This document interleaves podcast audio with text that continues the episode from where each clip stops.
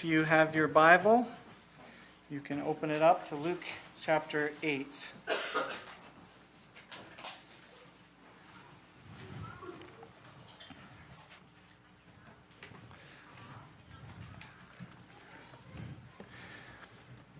Luke chapter 8, verses 49 to 56. If you're using the Bible in the seat back in front of you, you should find that on page 732.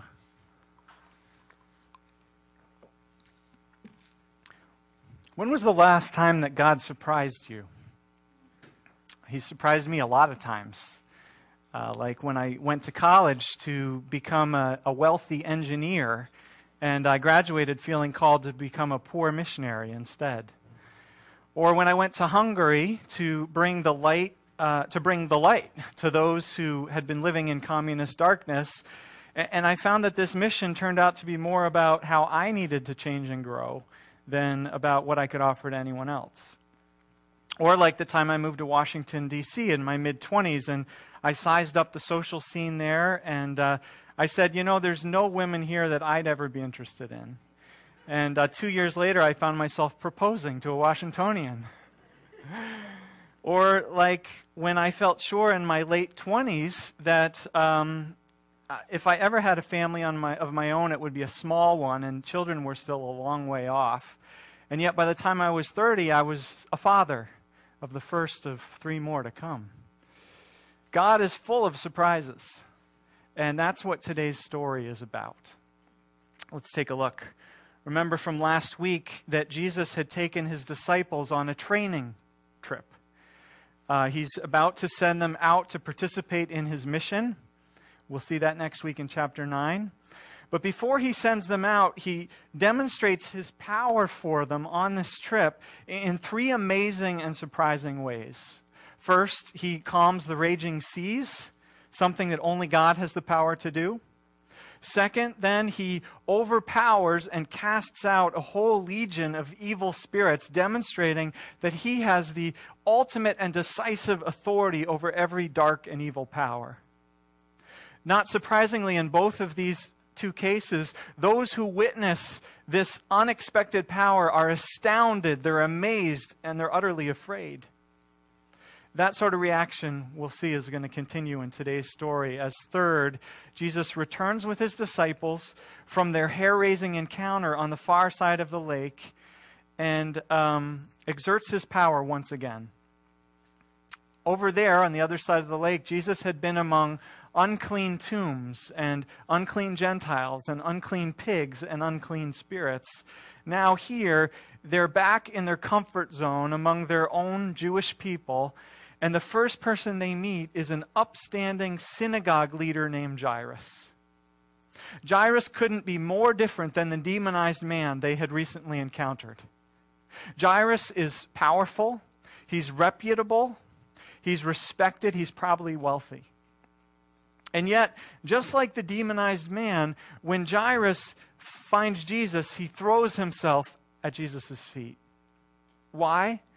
Because as we're about to find out, Jairus is desperate, and so he's willing to humble himself before Jesus. It just goes to show that while Luke insists that Jesus has come to bring salvation to the poor and to the needy, and to bring down the rich and the powerful from their lofty places, Yet we shouldn't be too quick to judge who in God's eyes might be poor and needy. In Jairus' case, he's so desperate because his only child, a daughter of 12, is dying. I suspect that in that culture, which has not a lot of respect for children, 12 must have been just about the most tragic age for a girl to die. Because she's just about to finally become someone. In that culture, a girl had no place, no social standing until she got married and then became a mother. And so most girls looked forward to, to that day with, with longing, and, and uh, for many at that time, engagement and marriage would begin at about 12 or 13. And so, for this girl and for her parents with her, her hopes for, for the life ahead of her are, are like a lamp suddenly been snuffed out. And with them for Jairus, the, the light of his life with his, his only daughter on the brink of death. His wife and he are now facing the prospect of, of entering old age alone and childless in a culture which was all about family. And so, for this man, though he's, he's very religious, though, though he's risen to the most prominent position his community has to offer, his religiosity and his wealth and his power can do nothing to help him. He's helpless, he's desperate. And so, when he finds Jesus, Jairus throws himself at his feet and he begs for help. He, he's no doubt heard that Jesus is a healer, and, and he hopes that Jesus can heal his dying daughter before it's too late. And Jesus agrees to go and heal the child. Can you imagine the hope, maybe the relief that begins to rise in Jairus' heart? Perhaps he's been looking for Jesus for some time as his daughter was getting sicker and sicker. Rumor was that Jesus had headed off across the lake in a boat with his disciples. And um, who knows when he's coming back? And so Jairus joins the crowd that's waiting, and, and all they can do is to wait and wait for when Jesus might come back. And, and for Jairus, this waiting must have been excruciating. Would, would Jesus get back in time? Would, would he be able? Would he be willing to help? And, and now, yes, Jairus has, has found Jesus in time, it seems, and Jesus is willing to come with him. And right there, Luke breaks off the story, leaving us in suspense.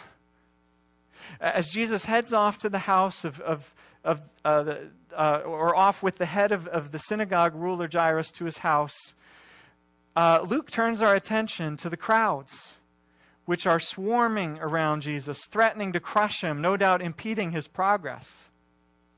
You can just imagine Jairus jumping up and down impatiently, at least on the inside trying to hurry Jesus along, trying unsuccessfully to shove the crowd aside.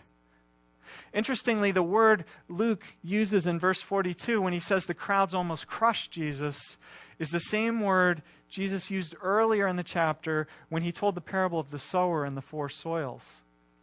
It's translated choked in that parable. It describes the way that life's worries and riches and pleasures are like thorns which choke out God's word in our lives. And so, so in, some interpreters wonder if there's a note of, of something ominous or negative in this crowd. Well, in the next verse, Luke focuses us in and he tells us that there's an impure woman in this crowd, a woman who should not be in a crowd, who shouldn't be around other people. You see, this woman is unclean. And according to the Jewish scriptures, her uncleanness spreads to anyone she touches making them ritually defiled before God too. To be unclean is to be able is to be unable to come into God's presence or to be among God's people. And this woman is unclean because she's bleeding. According to Leviticus 15, when a woman has her monthly flow of blood, she's unclean, and anyone she touches is unclean. Only this woman, Luke tells us, has been bleeding for 12 years unclean for 12 years, unable to touch or to be embraced for 12 years, unable to go to the temple to worship God among God's people for 12 years. For as many years as Jairus' daughter has been alive, this woman has been suffering as an outcast. Most interpreters feel that this woman is not married could not be married. No Jewish man would marry her in this condition, and if she had been married, her husband would have most probably divorced her long ago.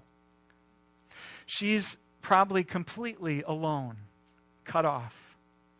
Luke says no one could heal her. Mark's gospel adds that she's already spent all she had on doctors. So she's impoverished. She's alone. She's outcast from society, cut off from God, rejected, existing on the margins. And yet, here she comes now into the middle of this crowd, pressing in, crushing Jesus. And then this woman touches Jesus. She touches him. She makes him unclean on purpose. She touches him. It's a premeditated act. This should not be. Not only should this woman stay away from the crowd, stay away from other people, but to sneak up to a Jewish man and touch him, making him unclean. This is like sneaking up to a, a businessman in a, in, a, in a silk suit in, in a crowd and cracking a rotten egg over his back. It's selfish, it's presumptuous, it's nasty. But of course, this woman thinks she can get away with it in a crowd because everyone's touching him, and so hopefully he won't even notice. She somehow hopes that if, if she touches him, somehow she'll be healed. She knows Jesus is a healer. She knows there's power in him, and somehow she hopes that she can reach out secretly and steal some of that power. So she's not only selfish and inconsiderate and nasty, she's also a thief like, like a ne'er do well neighbor who secretly splices in and runs a cable through the alley to steal the cable reception you pay for. this woman is trying to steal power from Jesus without asking, without his knowing it. But she doesn't succeed at doing it secretly, at least. Because instantly, when she touches him, Jesus senses that power has gone out from him. He stops in his tracks he looks around. Who touched me? He demands. Of course, everyone thinks he's being unreasonable. Unreasonable. What do you mean, who touched you? Peter says, Everyone is touching you. And everyone, including this woman, denies it. But Jesus insists, No, somebody touched me. I know that power has gone out from me. And this woman realizes she's been caught. Caught touching people, being in a crowd, making them all unclean worse, caught touching a Jewish man, making him impure on purpose, and stealing God's power in the process. And, now she's being called out right in front of the synagogue ruler and everyone else, too. No wonder that she comes trembling, scared, humiliated. And like Jairus before her and the demonized man before him, this woman too falls at Jesus' feet. Only this time, Luke uses the Greek word for worship. That, that's our, our first hint that there may be a surprise in this story. In the Bible, worship is literally to fall down or to fall at the feet of the one that you worship. And that's what this woman does, because you see, not only is this woman no doubt scared to death and totally ashamed, but she also knows something that no one else knows. And that is that the moment she touched Jesus, her bleeding stopped. Maybe that gives her a tiny shot of courage. And so she throws herself at Jesus' feet in worship, not knowing what to expect, and gives her testimony. That's a great way to worship, by the way, to tell the story of what God has done for you, or one of the stories. She, she confesses to the whole crowd how she was unclean, how, how nobody else could help, how she had no hope and how she thought maybe Jesus could heal her. And so she sneaked up, and, and yes, she touched him. And the moment she did, instantly she was healed. She tells this story, and then she waits to see what will happen next. Perhaps a scolding, perhaps a tongue lashing, a public humiliation, perhaps even some sort of punishment from Jesus or from the synagogue ruler. But instead, what does she receive from Jesus? She receives good news. Good news. That, that's the first big surprise in this story for this woman. First, Jesus calls her daughter. She's once again a daughter in Israel. She's clean again. She's been accepted. She's been welcomed home. She once again belongs among God's people. And in fact, she's now a daughter in God's family. Wow. The girl who had lived 12 years and is just now reaching womanhood may be Jairus' daughter. But this woman who has bled for 12 years of her womanhood is now called Jesus' daughter. Second, Jesus assures her that her faith has saved her. Some of the newer translations, like the NIV, say that her faith has healed her. But the Greek word is literally the word saved Often in the Gospels about Jesus, English Bibles translate that word saved as healed or cured or restored. And that's because part of what the salvation is that Jesus brings is to heal the sick and to free the captives and to restore the broken. And so this woman has been saved by Jesus. Why? Because of her incredible faith. And that's our surprise. What looks on the surface to, to, to be this woman's selfishness and her presumption and even her thievery is in Jesus' eyes nothing less than faith. From Jesus' perspective, any broken, lonely, desperate woman with enough courage and hope to join a crowd when she should stay off by herself, and to touch a Jewish man when she should stay away, and to grab for a portion of God's power when she should ask nicely and wait politely, any woman like this has enough faith to be saved. Can you believe it? What the world might denounce or even punish as selfish presumption, Jesus counts as saving faith. How great is your faith in Jesus? Enough to break some rules or some expectations? Enough to grab for God's power without politeness or even permission? This, woman act, this woman's act seems sinful. It seems unseemly. It seems irrelevant, or sorry, irreverent to the people around her, but Jesus loves it. He loves people with this kind of faith. And so, third, he tells this woman to go in peace. He has no hard feelings. He's not going to rebuke her or embarrass her. He just wishes her well and he sends her off with his blessing. She's now been really saved. Sure, she had been healed physically the moment she touched Jesus, but she still needed a deeper, fuller healing. She had just, or had she just sneaked home undetected to her lowly hovel after she touched Jesus, her, her body would have been whole and her ritual purity would have been restored. But where would she be? Who would she have had to rejoice with or to tell what had really happened? Who would have believed her? And, and what would they have said if she told them that she'd stolen her blessing by touching a man and making him unclean? And what about her conscience, her own conscience, and the guilt of what she had done? No, Jesus wanted her to come out in the open before all the people, to, to tell her story right there uh, where, where all could see and all could believe in, in that it was really true and, and that they could all marvel with her. And then she could be restored to her community right there, and with Jesus pronouncing her salvation and commending her faith, and then sending her off with his blessing and acceptance. She's a daughter of God now. She has been fully healed. You know, that's often the way that Jesus wants to heal us. He wants to take our healing a lot deeper than the surface problem that we're concerned about. Uh, you see, Jesus knew back then what the scientific community is recognizing now, and that is that we're psychosomatic holes. That, that, that lonely, not holes, holes.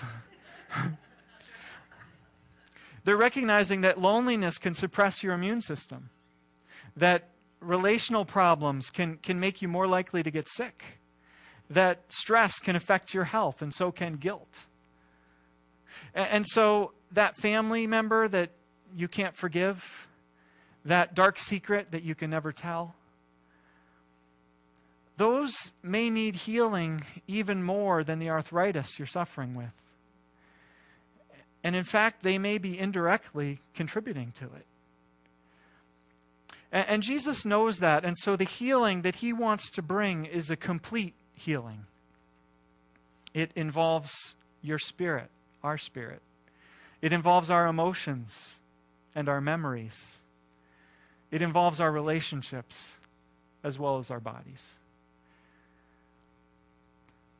Well, with that said, we're jolted back to the first story to poor Jairus and his dying daughter. At that moment, a messenger arrives from Jairus' house bringing the devastating news while Jesus was fighting through the crowd and while he was detained by this unclean woman who was stealing her salvation, the synagogue ruler's daughter's life was expiring. And now it's too late. She's dead.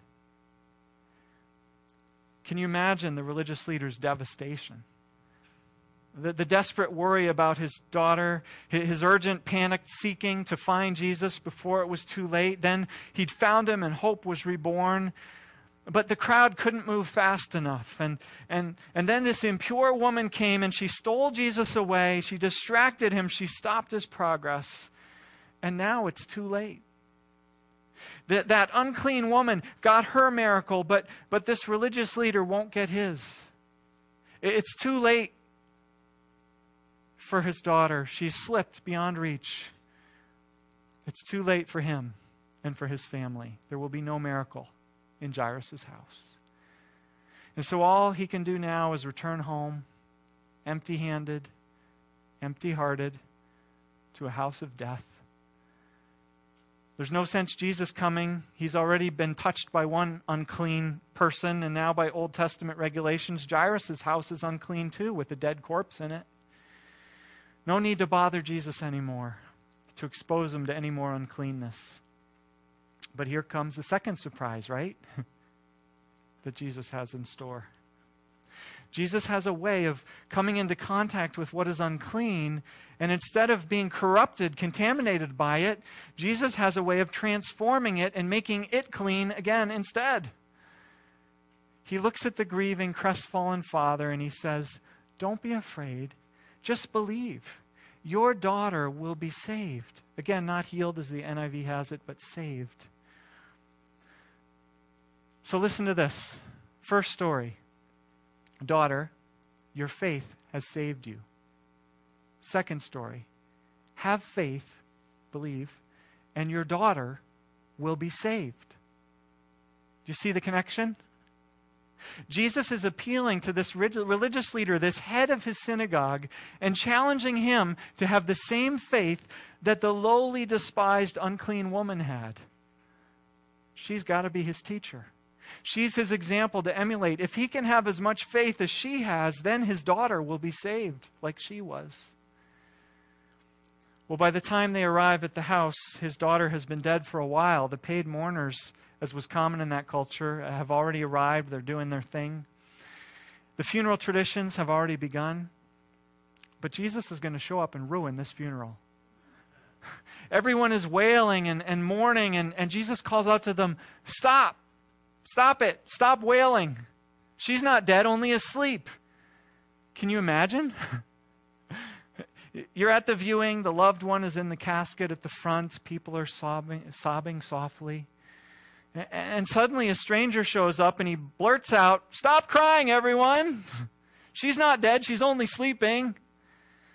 And after you get over the shock, you're like, Are the funeral workers going to call security to get this lunatic out of here? But Jesus takes the parents and, and three of his closest disciples, James, John, Peter, and they go to where this dead girl is. And Jesus touches the unclean corpse, the dead daughter. He takes her by the hand and he says, Child, get up. And her spirit returns to her, and at once she gets up. Surprise! Jesus has the power to surprise us. Jesus has the power not only over the dark forces of nature, the chaos symbolized by the sea, and power not only over the dark spirits who, who haunt this world and oppress and enslave us, and power not only over the uncleanness which separates us from God and from our community, but Jesus also has the ultimate power the power over death itself. And so this daughter of 12 wakes up again to a whole life, the whole life that's before her in her day, her culture, a wife, a mother, as a daughter in Israel. And her parents, of course, are astonished. And Jesus says something really practical uh, and at the same time healing give her something to eat. She's alive again. She's not just, it's not just her spirit that's alive. She's not just a ghost. She's your flesh and blood own daughter.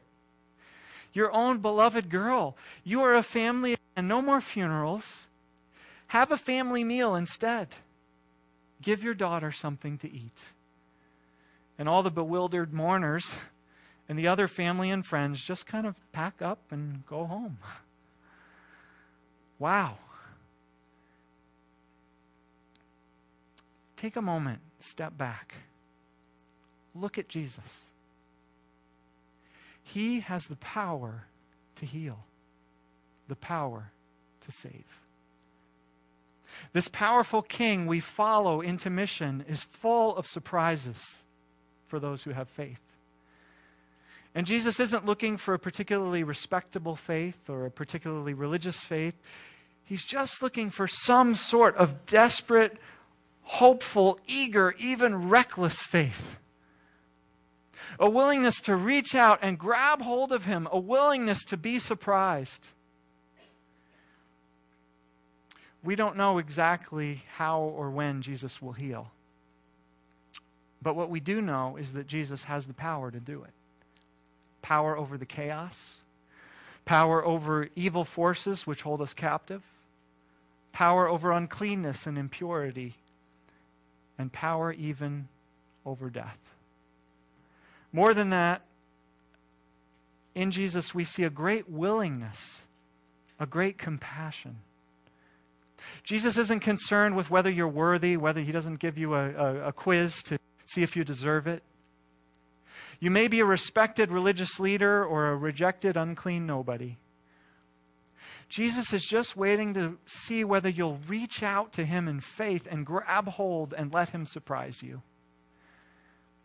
Saving, healing, setting free. That's his mission. That's why he's come.